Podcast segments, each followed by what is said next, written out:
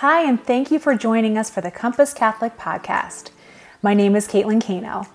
I'm joined by my co host Diana Rojas as we meet every week to explore personal finance topics from an authentically Catholic perspective. On this podcast, we explore the spiritual, emotional, and economic aspects of money. Thanks for joining us.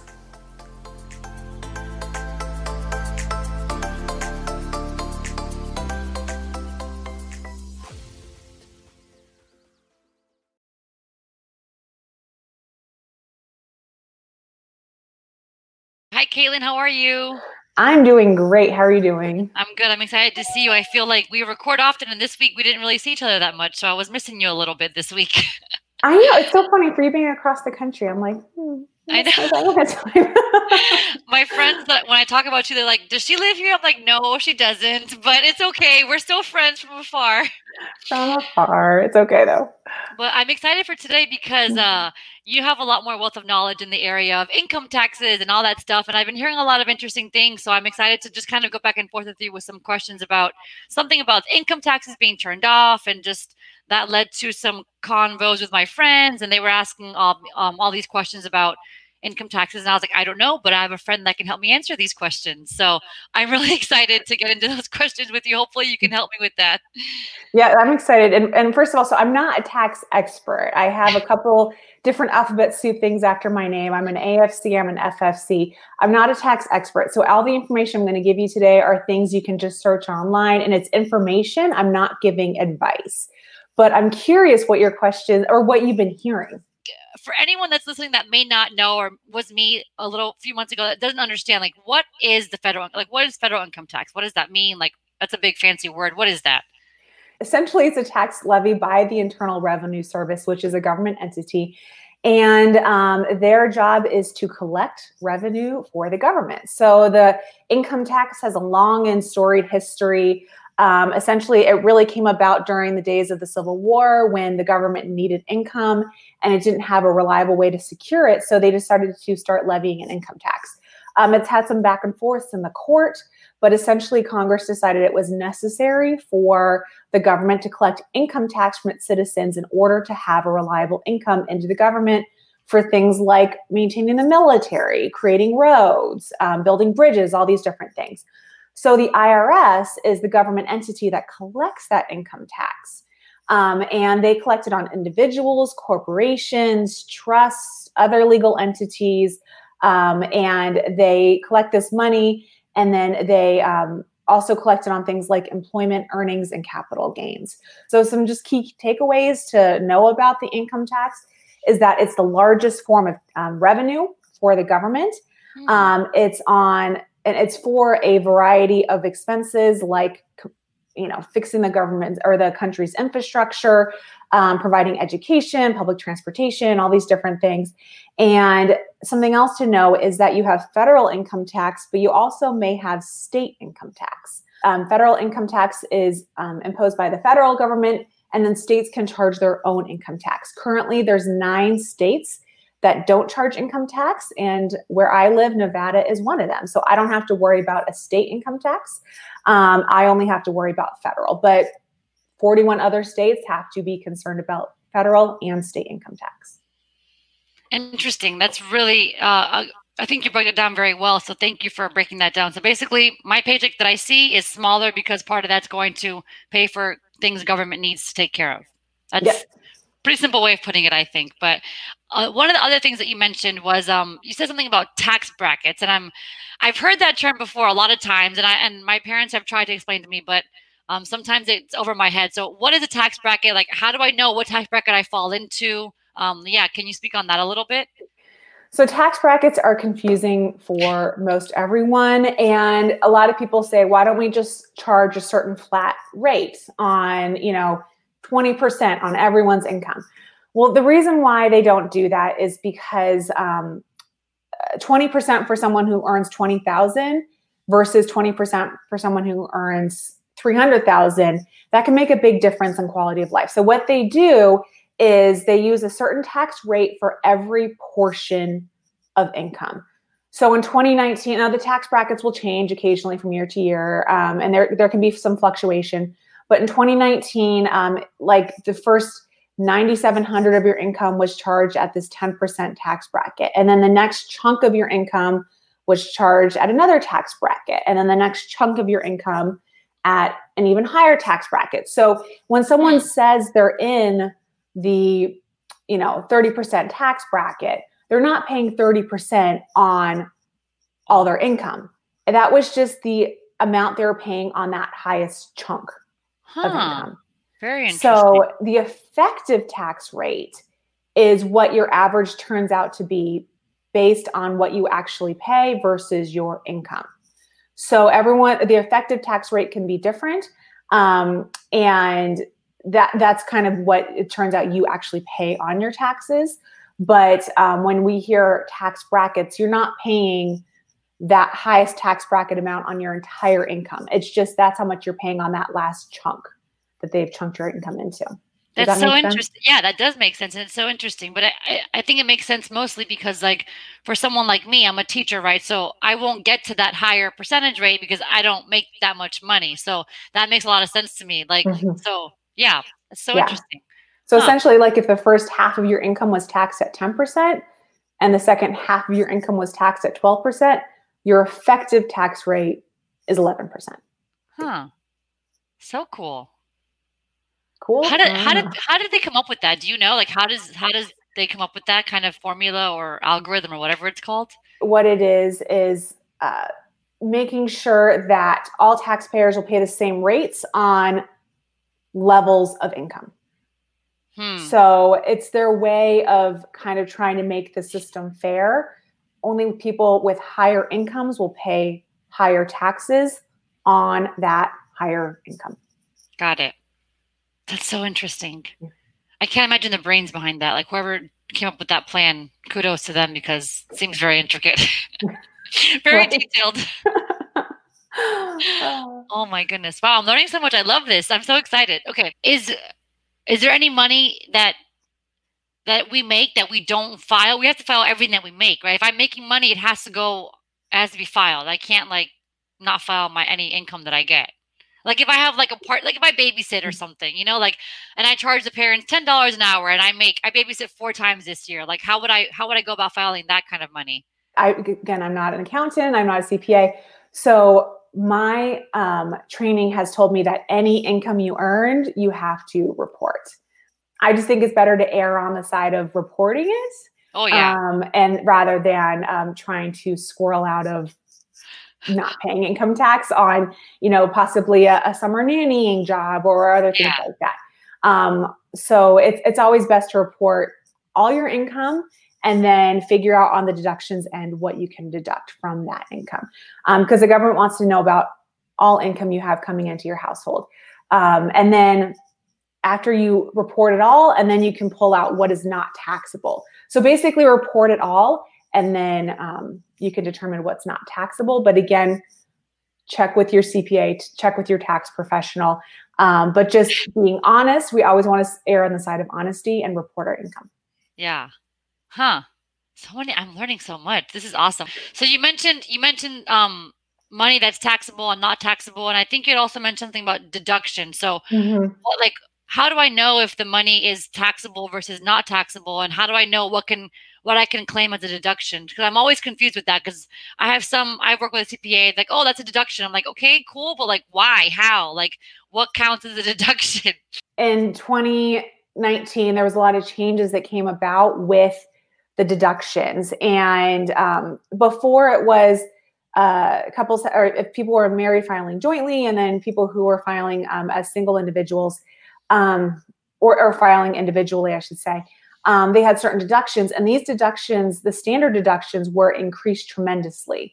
So most people now will just take the standard deduction because the standard deduction is so large. Um, and I'm going to have to check on this. It's over um, 20 for a married couple filing jointly, and I want to say it's um, it's about half that for a, for someone filing individually this all just makes me want to just have someone do this for me, which is a question I have for you. Like you mentioned that you use a CPA, um, and someone like me, I feel like I may not know enough to like do it on my own correctly. So like, what's is there a I don't know if a best way, maybe a simplest way or an easiest way or a safest way to go about filing your taxes, or at least from your opinion? Yeah. So if you are deciding whether to hire a tax professional, um, I mean, there's a range of tax professionals, right? Like it goes from using software that's pretty well supported and you have access to like actual CPAs if you have questions. Then, you know, goes from that to like the brick and mortar where it's like these pop-up shops that come up in, in Walmarts and, you know, grocery stores and they come up around tax season and um, and then it goes to like CPAs and other tax professionals. So there's a spectrum of tax professionals to choose from. It's everyone hates this answer, but the answer is it depends. Like your situation is going to dictate what's the best thing for you. But figuring it out may be a little tricky and intimidating, right? So for just the regular person who's not sure what level of tax help you need, what I'd recommend you go to is um, go to the IRS website um, it's actually a very well organized website. I mean, my brain understands it. I think it's a pretty good website. But they have a tool called the Interactive Tax Assistant, and we'll include the link in the podcast notes. And the Interactive Tax Assistant, you plug in your own information. So you'll need your um, income tax documents, your age, your spouse's age, and um, the amount of the federal income tax withheld and you plug it in these little um, boxes and then it takes you through the helper and it shows you what the simplest forms are for your personal situation mm-hmm. and then depending on those forms you can decide the level of help you need whether it be just a software um, or maybe you could do it on your own or maybe you want to go to one of those pop-up shops or maybe you need the full help of a cpa that's so you're gonna post that in the chat in the yes. in the notes. Awesome, because mm-hmm. I'm gonna go to that website because I've been like I've used CPAs in the past and I've asked friends who are CPAs and um, that, that all gets kind of expensive to like pay this person all this money to do my taxes for me. Um, I, have always been curious to try one of like the apps or one of the different um, things where I can do it myself. I'm just getting nervous because I don't want to do it wrong and and it sounds silly, but like I don't I mean, I don't make. I don't think I make enough money for like the government to come after me, but I always get nervous. Like I don't want to do it wrong, and then like get a letter from the IRS like you owe millions of dollars because you filed your taxes wrong. So taxes always make me nervous. Always, always, always. I have my little file cabinet with everything in there to give to my accountant, but I always get nervous. But is there a difference between? I remember I've used CPAs before, and then like an assistant accountant or something along that line. Like, is there a difference in like when you are working with a CPA, like their titles and what is what do those mean? Do you know? So there's a few different titles, and um, we financial people we like our alphabet soup of credentials, and I wish I had a better term for it. There's just a lot of different letters that come after people's names, and it's like, what do they mean? And you know, is one better than another? So we've been using the term CPA. Um, that essentially means a certified public accountant and as someone who's licensed by the state to offer accounting services to the public. And, um, more than 40 states require they actually also pass an ethics exam. So wow. it's a really rigorous um, certification that people have to get through to have that CPA after their last name. They can help with things like tax audits, um, payment and collection issues, and appeals, in addition to tax planning and preparation. So when you see CPA um, and you're wondering why they may be expensive, that's why, because you're kind of paying for all that training mm. that they've done. So um, my husband and I have gone to the point where we do use a CPA um, because, you know, when you're, it, we just feel more comfortable having mm-hmm. that level level professionals eyes on all of our stuff. But there's also something called enrolled agents. So you may see the term EA Okay. Enrolled agents. Those are someone who are trained in federal tax matters and they're licensed by the IRS.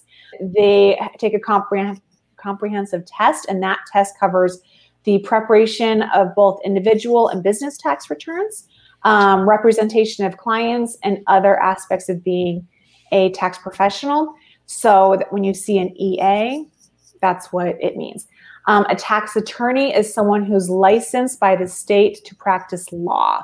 They essentially are very knowledgeable with tax law in regards to the preparation of tax returns, tax planning, which is a big thing, um, planning out your taxes, and providing advice to clients on long range strategies huh. for their taxes. So when people have a significant amount of income, and they want to know the best way to minimize their taxes and do it legally, they will go see often a tax attorney. And then there's also non credentialed tax preparers. Those are people who prepare taxes without any professional credentials. And, um, and these are ones who they will prepare your taxes without certifications from the IRS or the Bar Association. So the IRS actually offers a voluntary um, program for non-credential tax preparers, and it's called the Annual Filing Season Program. And they essentially have to do 18 hours of continuing education, and that includes a six-hour refresher course on tax preparation. And then they receive a record of completion from the IRS. So they are trained by the IRS by this annual filing season program but they're not going to have all the credentials like a CPA, like an EA, like a tax attorney. There's actually 10 states that require their non credential tax preparers to take a te- tax education course before registering in that state. So some states have gone, gone above and beyond um, to make sure those folks have the additional training from year to year.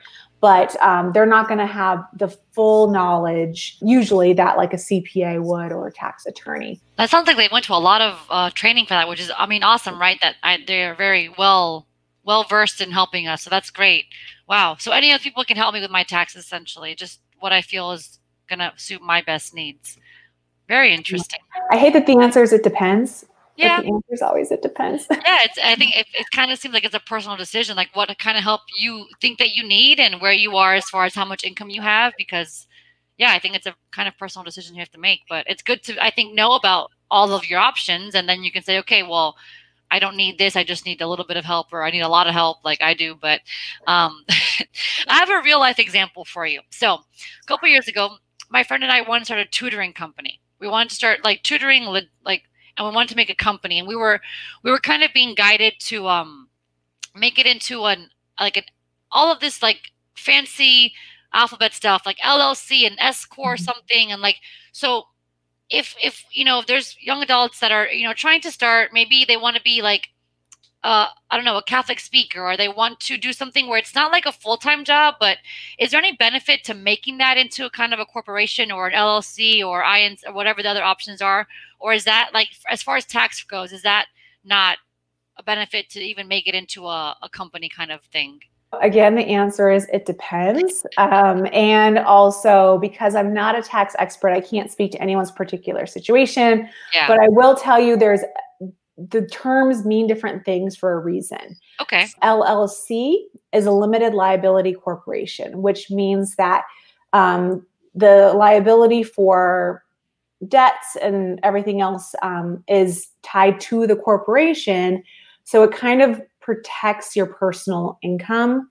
The, the definition is in the name limited liability corporation. It limits someone's liability. It, your whole situation will determine what the best route is for you and if you are concerned the best way to go about it, that's when I would talk to a, an actual professional to know what the best way is while still protecting yourself. Um, if something happened in the business, you don't want them to go after your personal bank accounts as well, right? So that's why they've created these different different entities.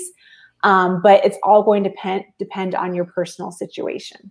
So that would be something good to talk to one of those, one of those CPA or a tax attorney or something like that. Mm-hmm. Yeah, we tried it and it worked out for a little bit, but I think it just was a lot of work on as far as having two jobs. So, but um, that's yeah, it's good to know that lingo. I think also it's very helpful because people throw around those letters and those words. I'm like, I don't know what you're talking about, Mister. Can you please explain yourself? Yeah. so I have one last question for you. So um, I mean, this may be another one where it depends or it's a personal answer, but as far as like preparing for you know to pay your taxes, are are there any certain files or papers that I should kind of keep together, safeguarded somewhere to have ready so I'm not scrambling at the last second like I was this year. Um, like any important things I need to have in order to file properly each year. Yeah, I I personally just keep a file of anything I I think may be deductible um, when it comes to any of my business expenses or um, work travel and uniforms and different things like that. Um, also, all proof of income, because again, you want to be completely honest. Um, honesty is a value that we all share as Catholics. We want to make sure we're being honest with our income. So um, I just keep everything in a file personally, all proofs of income, um, anything I think may be deduction, any information about my mortgage, um, but all those things I'll also send you again by January 31st, um, usually when, when you needed to file your taxes. Um, and I just keep those things together and I keep them, even when I file my taxes, um, I keep them for at least seven years filed wow. away. They don't take up much space. I mean, it's not like we have huge filing cabinets. But what I will say, and this is something um, that I, I always have to emphasize when I work with veterans and, and different programs and things like that. When you don't file your taxes and you're owed a return, the IRS is not going to come knocking on your door saying, hey, we owe you money, right? They have too much other stuff to do. I'm not saying they won't. I'm just saying I haven't seen it happen yet. And you have up to three years to file a return and get your money back.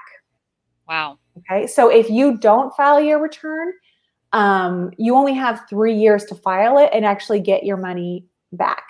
So I have a lot of people who, for some reason, they think they owe money. And I, honestly, it's very rare that I see they actually owe. Usually, what happens is they were owed money and then they dig their head in the sand and they don't want to deal with it for several years.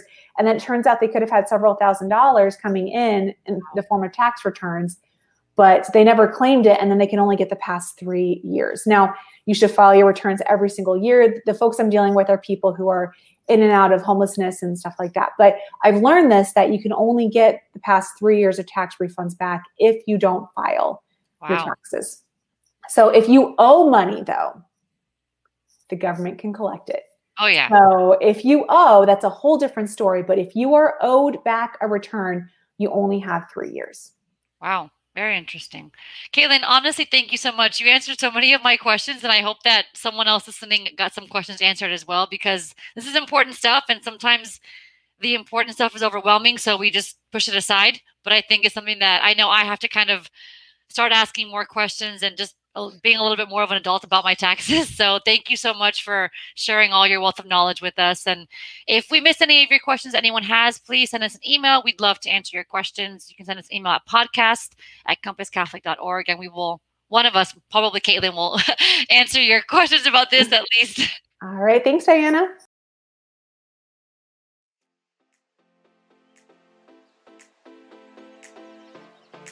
Thank you so much for listening to this week's episode. If you liked it, would you please subscribe and share it with a friend? We'd love to hear from you. If you have any questions or ideas for future episode topics, you can email us at podcast at compasscatholic.org or you can give us a call at 407 878 7637. We are so happy to be on this journey with you.